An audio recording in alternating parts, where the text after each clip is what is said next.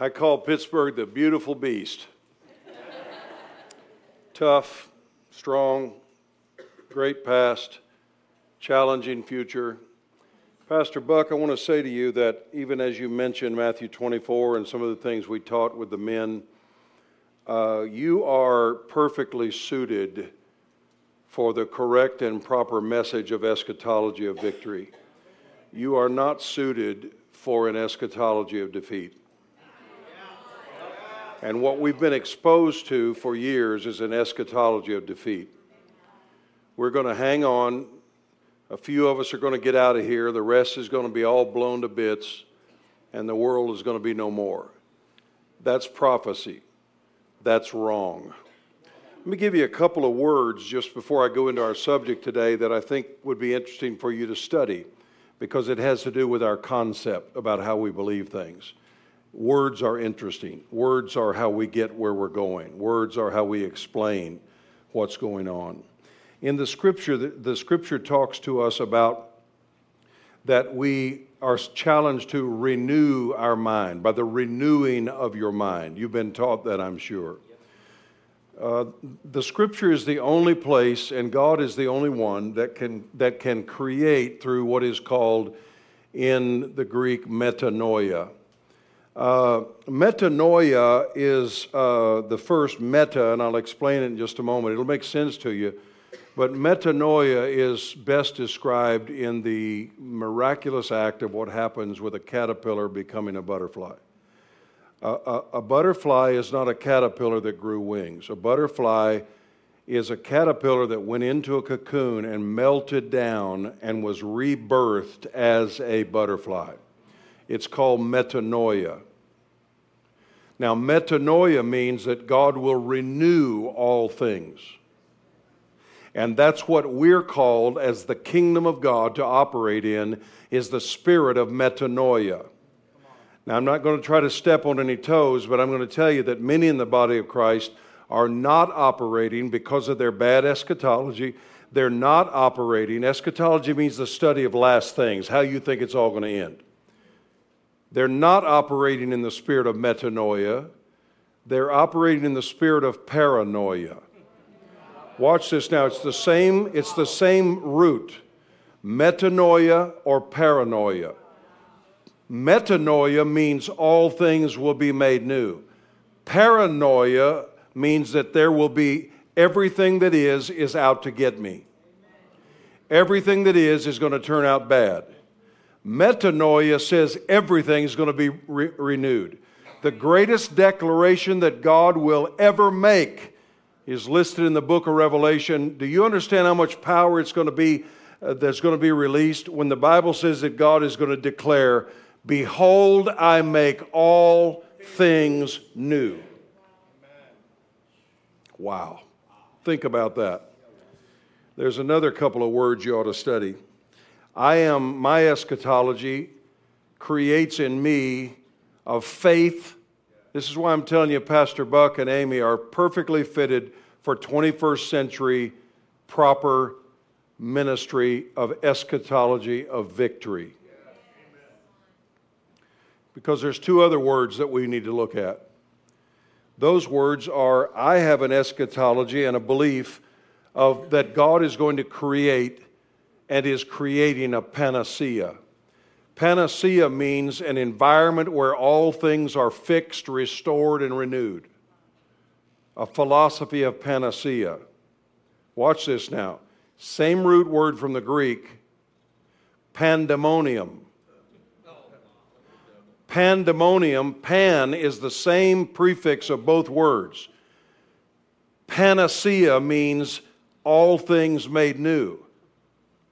Pandemonium means all demons released against God's plan. Pandemonium. Demonium is the word for demons. All demons. So we're looking for an environment of pandemonium or panacea. All demons are not going to be given the right to destroy what God has planned to renew not in your life or not in the whole world. Now, with this said, I'm going to go into something today, even as our friends in Israel, and I pray for them. I love them. I know them, many of them personally. I looked at pictures last night on my phone of IDF officers who are in this fight right now that I stood with in pictures that I know. Uh, Danny Danon, who is the spokesman that you'll see mostly on the news, that's the Israeli defense minister's spokesperson, is a friend of mine. I have pictures on my phone with him and in meetings. And I also have pictures on my phone of Palestinian pastors and churches that I've spoken in in Gaza. You know, this is how ancient this fight is. Uh, when Saul, the first king of Israel, was slain and his son Jonathan, the lament of David was publish it not in Ashdod and Ashkelon. Ashdod and Ashkelon were Palestinian cities that were then called the Philistines. You know where the word Palestine comes from? It's actually an insult that was spoken by the Roman Caesar, who on purpose mispronounced the land of Philistia and called it Palestine, not Philistine. And Jews were never Philistines. The Philistines were the enemies of the Jews throughout the Old Testament. Uh, that they fought them every few chapters of the Bible the Philistines were attacking the Jews. And the Philistines lived in what is now the Gaza Strip. This is an ancient thing. I saw on the news last night an attack against Ashdod and Ashkelon, same cities that they were fighting in 4,000 years ago. So pray for Israel. Pastor Buck was right on pray for Israel and pray for Hamas to be destroyed and pray for Palestinians who are good people. Listen, Hamas is a government that strong armed their way into power over the Palestinians and they keep them starving and barefoot and living on dirt floor houses. And Hamas steals all the money and makes rockets to destroy. They are a demonized organization. and they need to be driven into the sea. And this is going to be some of the toughest fighting ever because they're going to have to go house to house because Hamas has no conscience about uh, civilians and they will hide in every house behind women and children. And it's going to be tough, tough to rout them out for the IDF to clean that up. Pray, pray for all involved. But look, it's not wrong for us to call good good and evil evil. That's right. That's right. And evil in its form, every form, needs to be rooted out. Yes. And we pray for that in Jesus' name. Now, with that said, this is going to seem like the most ironic subject that I could ever preach. But first of all, I want to establish that this that's going on is not new. This has been happening long before you and I ever got here. And God has a plan. But I want to talk to you today about uh, uh, the subject of happiness. And it's from a book that is the most important book that I've ever written. And it comes out in about two months. It's at the printer now, and it's called Real Happy Jesus Surprising Secrets to Genuine Joy. Pastors Buck and Amy were with us, I believe, on the Mount of Beatitudes in northern Galilee when I taught on the Beatitudes and God visited us in a special way that day. And I'll never forget, I was weeping, and God said to me, You have to write this in a book. That's when the call to do this, that was six years ago. I've never had more challenge. I had, ne- I had no idea what all we were going to go through before this book on happiness. And you know what the first hurdle I had to clear was? Happiness is too trivial for God to care about my personal happiness. I know He wants me righteous. I know He wants me repentant. I know He wants me holy, but I don't know that He wants me happy. In the Old Testament, every encounter with God that we know about, I could just name a few with Abram, with Moses, with Joshua, with Ezekiel, every one of these men of God and women encounters with God were terrorizing. All of them, it mentions that they shook and they trembled. When the children of Israel made a golden calf and worshiped it, Moses forced them to grind it to powder, pour it in the water, and drink it. And the Bible says that as a punishment that God brought on them that day, 3,000 Israelis died in the wilderness. That day, that's the God they were dealing with. Fearsome. Then Jesus came, and everything changes with Jesus.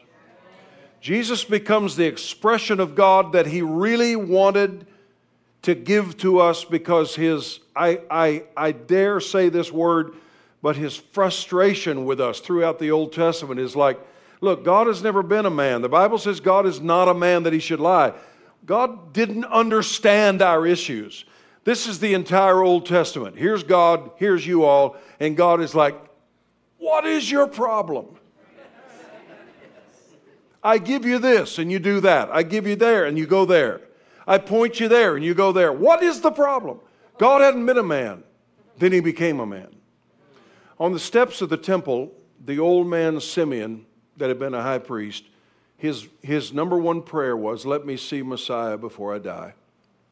When Mary and Joseph brought Jesus to be dedicated, the Bible says that the old man took Jesus in his arms and he saw a smiling baby. And you know how babies, I love it when babies, you put out your index finger and their, their whole little hand takes a hold of your finger. And when Jesus, as God in the flesh, took a hold of Simeon's finger, and Simeon smiled as an old man, and he said, Now I can die because I have seen the face of God. See, this is when everything changes with Jesus. Now, you can now hold God. God is going to be nursed as a baby. God is going to be hold the finger of his mom and daddy and learn how to walk. Jesus changed everything about the expression of God in the earth. Now, I want to make a bold statement here, but I want you to stay with me. Happiness is the lost gift of the church. I think that we've done a really good job teaching the world that they need to repent. I think we've done a really good job that we need to be holy and quit sinning. I think we've really done a good job that you need to be serious and uh, you know, the, the dead Jesus hanging on a cross in front of the church sends a pretty strong message. It's like the little boy that his neighbors wanted to take him to church. His parents didn't go to church, and they said, We're afraid for you to take him. He's going to act up, he's going to run everywhere. And they said, No, no, he'll be fine. So they took him to church. He sat there still as a judge the whole time, never moved. His parents said, How'd he do? They said, Fine. He didn't act up at all. They said, Johnny, how come? How did you do that? You've acted so well and you're always misbehaving. He said, Man, when they took me in there and I saw what they did to that last guy,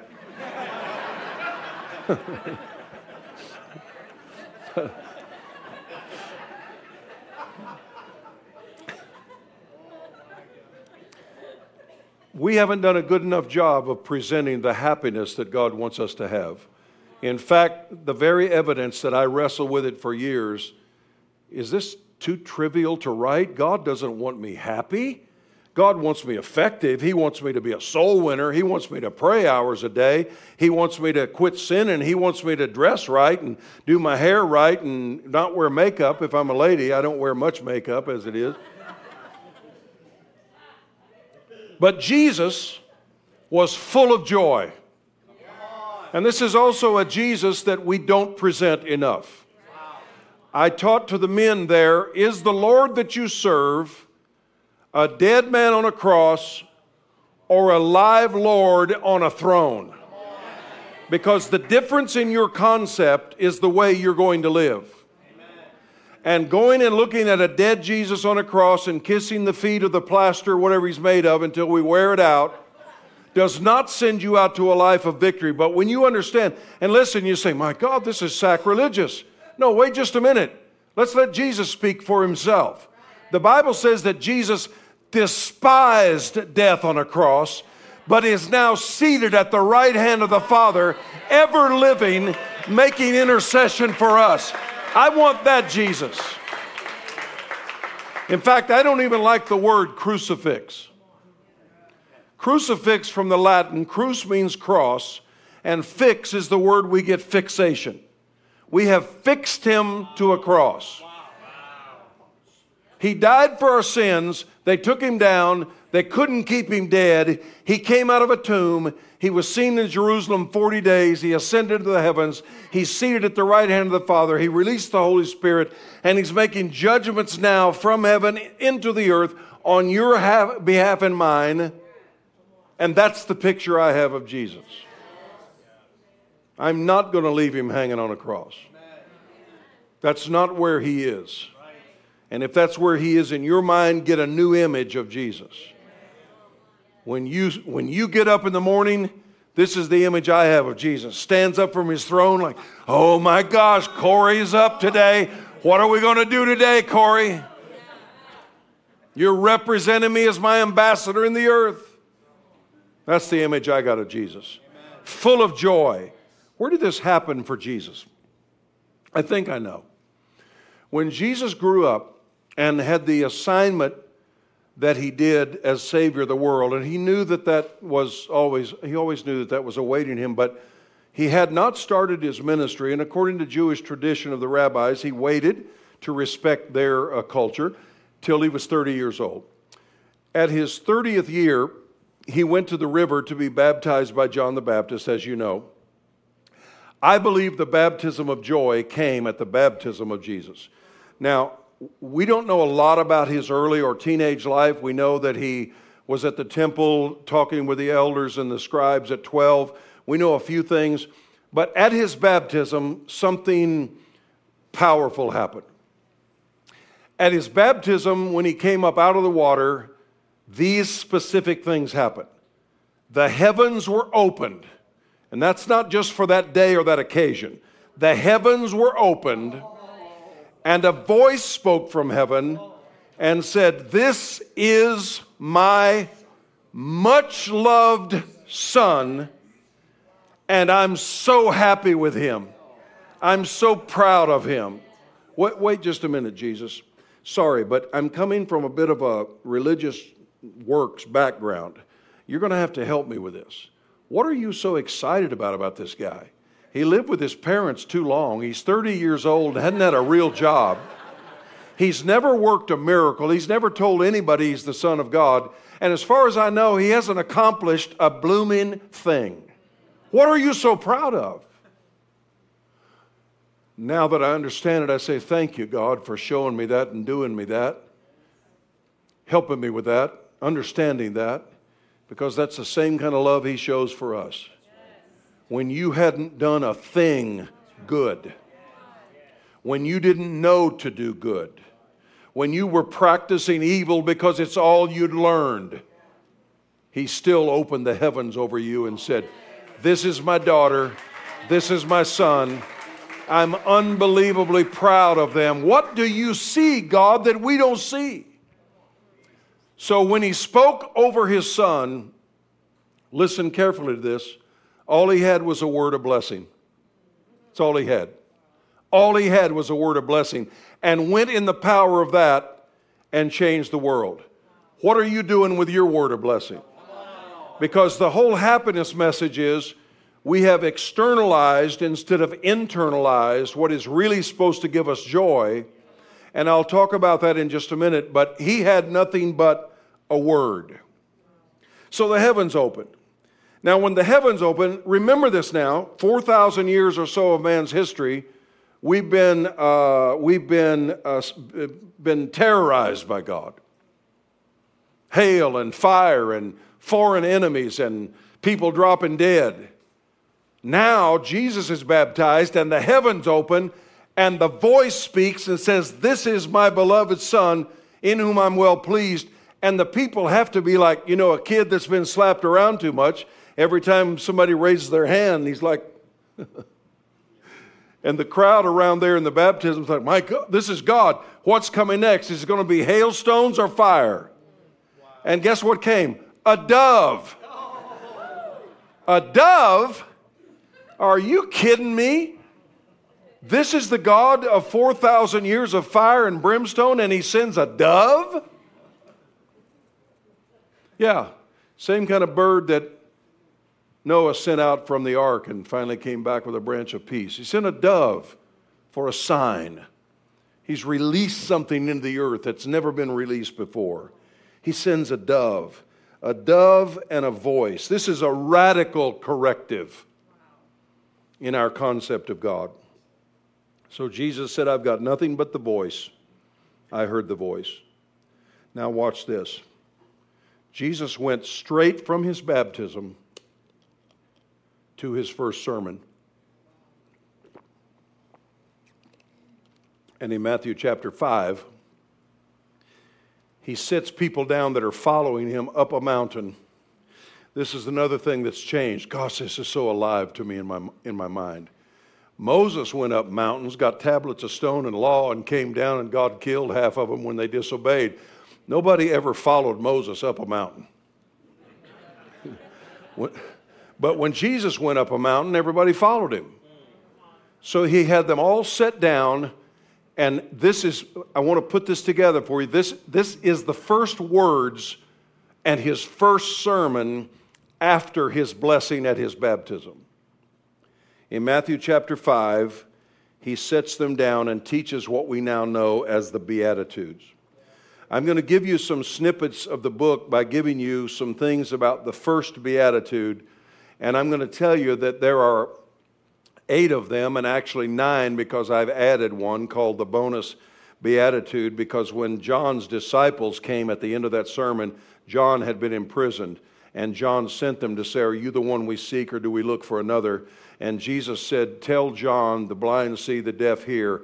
And before they were out of earshot, he said, By the way, because he just taught the Beatitudes. And he utters another one. By the way, happy is he that's not offended with me. That's the ninth Beatitude. That you're happy if you stay away from offense. So I'm going to give you some things on the, on the first one. Jesus sets them down on the mountain, and something really different is going to happen. He uses a word there's a word in our language, uh, a slang word uh, that we use, cool. Uh, cool has been the most abiding word that I know of that means cool. Uh, through the years, and I've been around a long time, for you youngsters using cool, uh, we used cool in the 60s. Didn't we, Wayne? That, that's cool. Now, other words have come and gone. I don't know how long dope is going to last but I know cool's been around for at least 50 years. In Jesus' day, there was a kind of pulp, pop culture words too. Because of the influence of the Greeks, and you'll have to understand this, I'm moving quickly now, but stay right with me. You have to understand this that the word Jesus is about to use has been retranslated in about the 15th century to a word that I don't care for. It doesn't lead you in a bad direction, but it's not a good translation. The translation that came forth then in the King James Bible says, Blessed are the poor in spirit, for theirs is the kingdom of heaven. That, that sounds really good, sounds really religious, and it totally changes the meaning of the first word. The word was not blessed are. Jesus actually used a pop culture word, which was a Greek word, makarios. Makarios was a cultural word that, like we would say cool, makarios was a Greek word that Aristotle, Socrates, Plato, all of them sought out what is and how do we find Makarios. Because the Greek culture that had influenced then the Romans, and the Greeks were influential in Israel, and that's why many of the Israelis spoke Greek. That's why the New Testament was originally written in Greek. They spoke that, they understood that, and Makarios is a Greek word that Jesus uses here. He doesn't use the word that we would normally translate blessing, he uses the word makarios, which means I've, I, i am going to lead you to the happiness that all of the philosophers sought and never found. And they called it makarios, and here's what they taught there is a happiness that man cannot enjoy, only the gods. As you know, they were pantheistic. The Greeks had many gods and they believed that only the gods could enjoy happiness, and that happiness was not attainable by man. So Makarios was something sought but never found, and it's not even our right. So Jesus looks out over this crowd of peasants and shopkeepers and mothers and children and early followers of Jesus, and they're sitting on the side of this mountain on Galilee, and Jesus utters this Makarios, unbelievably happy are the poor in spirit, for theirs is the kingdom of heaven. That's his first declaration, and that's the first place we're going to start in the real happy message of the book to start to straighten out misinterpretation that leads down. Listen, bad doctrine always leads to bad outcomes. So when you read this, blessed are the poor in spirit. then what happens is you have major denominations that are still with us today that make everyone in their ministry take a vow of poverty because the blessing of God comes through poverty. The poorer you are, the holier you are because God will make you happy if you're poor. Because Jesus said it, blessed are the poor in spirit, for theirs is the kingdom of heaven. Now, let me translate for you quickly what that really means and see if it makes a difference in the direction we take. Not blessed are the poor in spirit, but happy will those of us be who will empty out what we have put in the God space until our spirit is empty enough for God to put His stuff in us. Then you receive the kingdom of heaven. That's what it really means. Has nothing to do with monetary value or financial poverty. Nothing to do with that. It has to do with an emptying out. Literally, poor in spirit translates an emptying out. Blessed means so here's how we translate it Happy are those who will empty out, for theirs is the kingdom of heaven. What am I supposed to empty out? Well, see, God was not with us in the same way in the Old Testament. Uh, the great uh, character Joseph, who's one of my favorites, who went into Egypt as a prisoner and became a leader. But there's only two times in Joseph's whole experience that the Bible says that God was with him. And the first one was in the pit when his brothers sold him.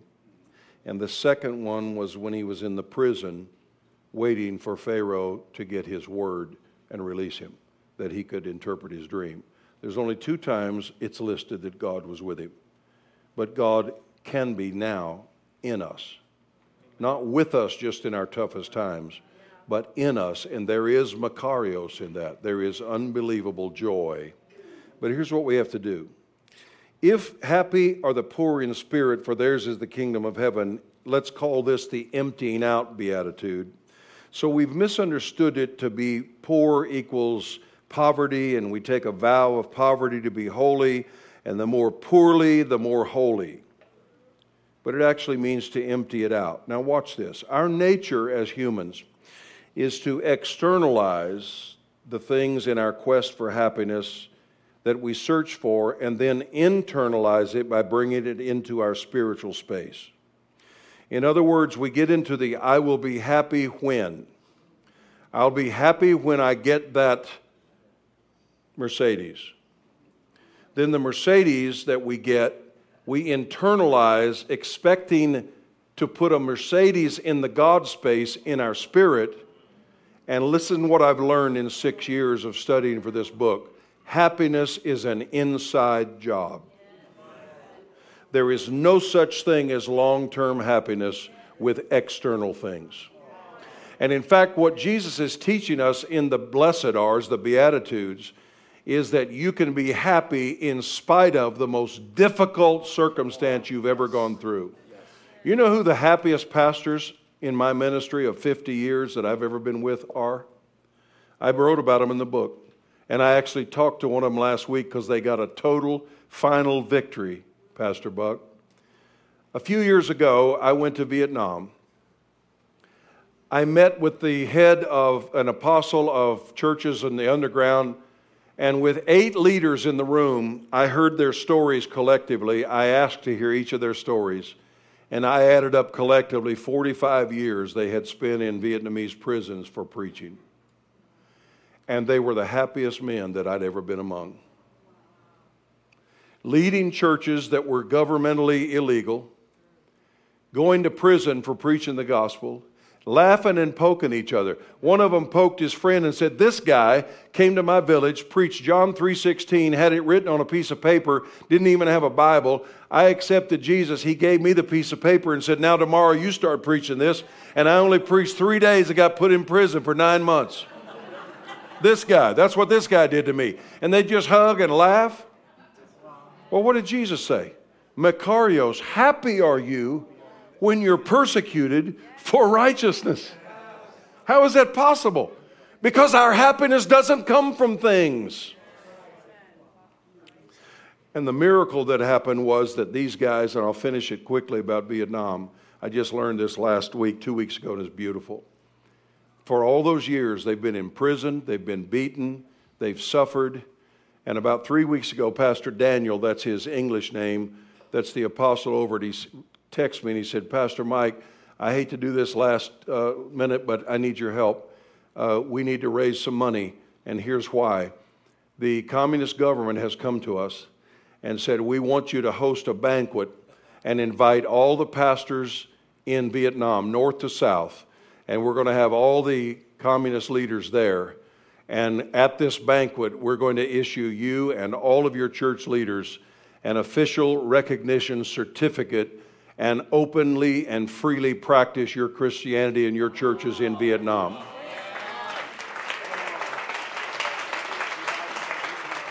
Their happiness won the day. You know how they won? Because the communist leaders' kids are all on drugs. And they go to prison for heroin.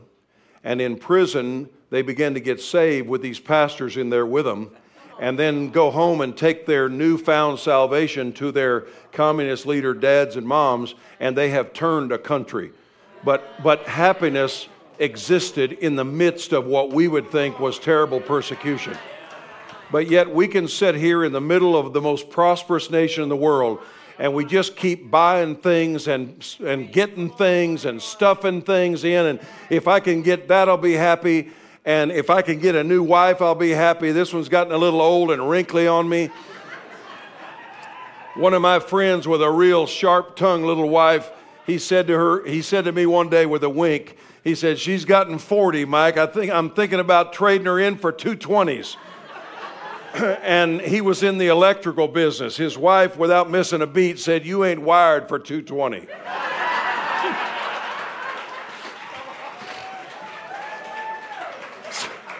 So we, we externalize what should be external, we internalize it and bring it into our soul. So when we fill our internal or our spirit with external things, there is no room for the kingdom. So I want to suggest that you think with me now, and we're going to close this in about five minutes. I want, you, I want to suggest in a very real way that you make this message today practical. Number one, can I help you get over the religious hangup that God actually doesn't want you happy? Because the concept I had as a boy, I'm sorry, but it's just what I picked up. I was just a kid. I went to church every time the doors were open. My dad became a pastor. They weren't saved as young adults. I was two years old when they got saved. Then, when they started a church, I figured it out. I was, when I was like eight years old, I had it figured out. You know, that somehow God was mad at all of us, and the more miserable you were, the more pleased He was with you. And the more you lost, gave up, and had reversals in your life, the more thrilled He was about it. My grandma, my mom, and a lady in the church, none of the three in our little pioneer church in northern Arizona could sing a lick. But they wanted to contribute, and they had a trio. They would sing a trio and I still remember the song. They would sing, the song was called Take Everything But My Lord.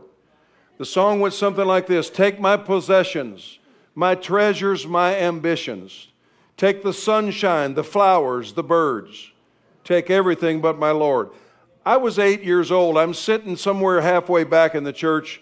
I'm suicidal. because that was the concept of God. We, we didn't exude happiness. We were trying to do all the standards, and the wives were growing hair they could sit on, but nobody was happy. They couldn't wear any makeup And like the old farmer told me once, any old barn looks better with some red paint on it.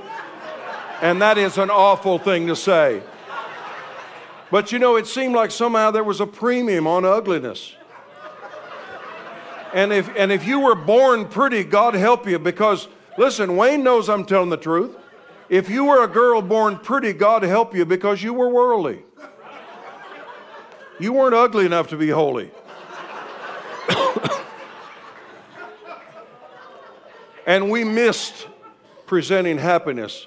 I'm going to share something with you. This book is about to come out, and this is not a sales pitch.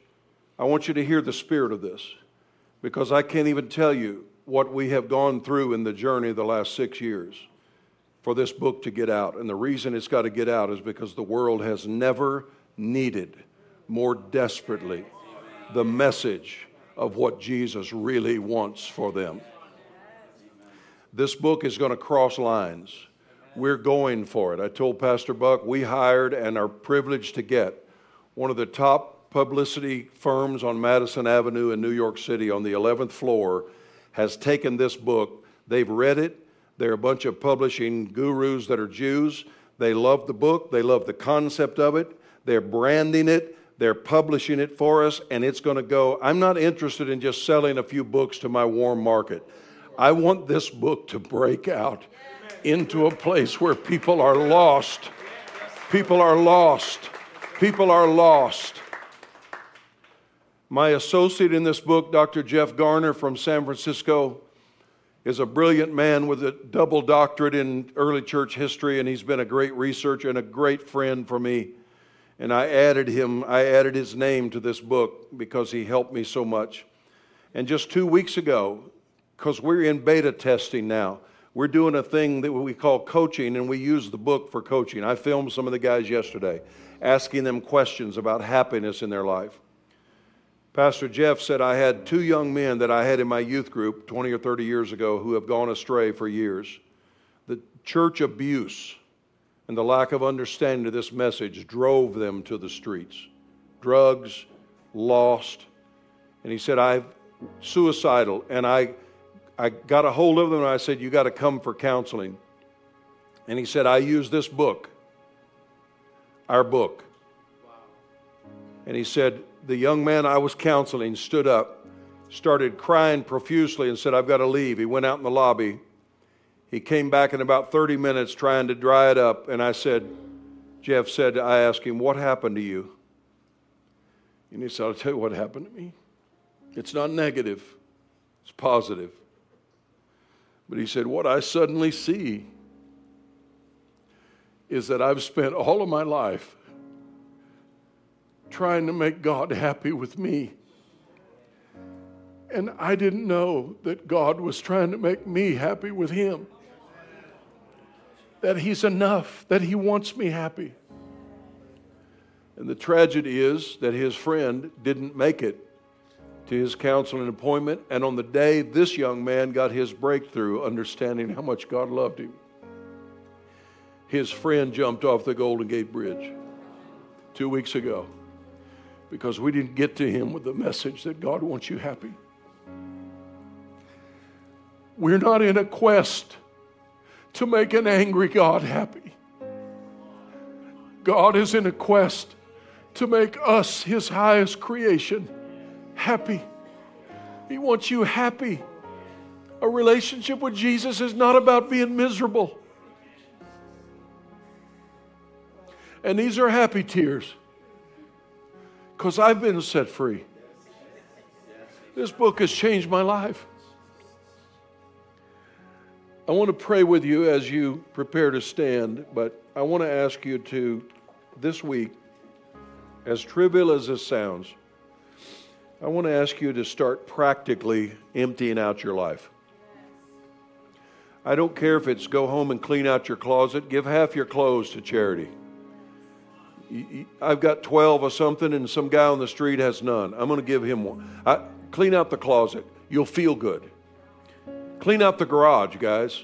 Give stuff away. Pare down. Thank you. And then get to the serious stuff. And while you're feeling good about cleaning up your life physically of external stuff, Start looking in your spirit. What have you put in there trying to make you happy that doesn't fit in that space? Because Jesus said, Makarios, filled with joy are those who will empty out a space for me.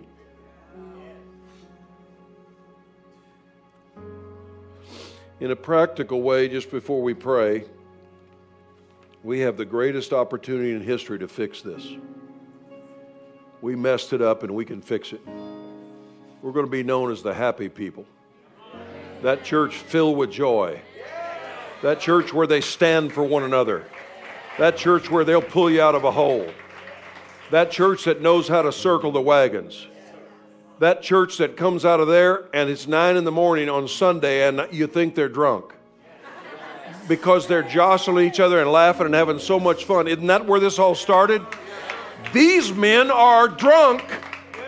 Peter said, They are drunk, but not on what you think. It's only nine in the morning, but we just got hit by a Holy Ghost jolt that let us know how happy God is with us, how much He loves us, and we're happy. We're happy. Most churches in America need to drain the pickle juice out of their baptistry and put in fresh water. Because being baptized and serving Jesus doesn't make you sour. Empty stuff.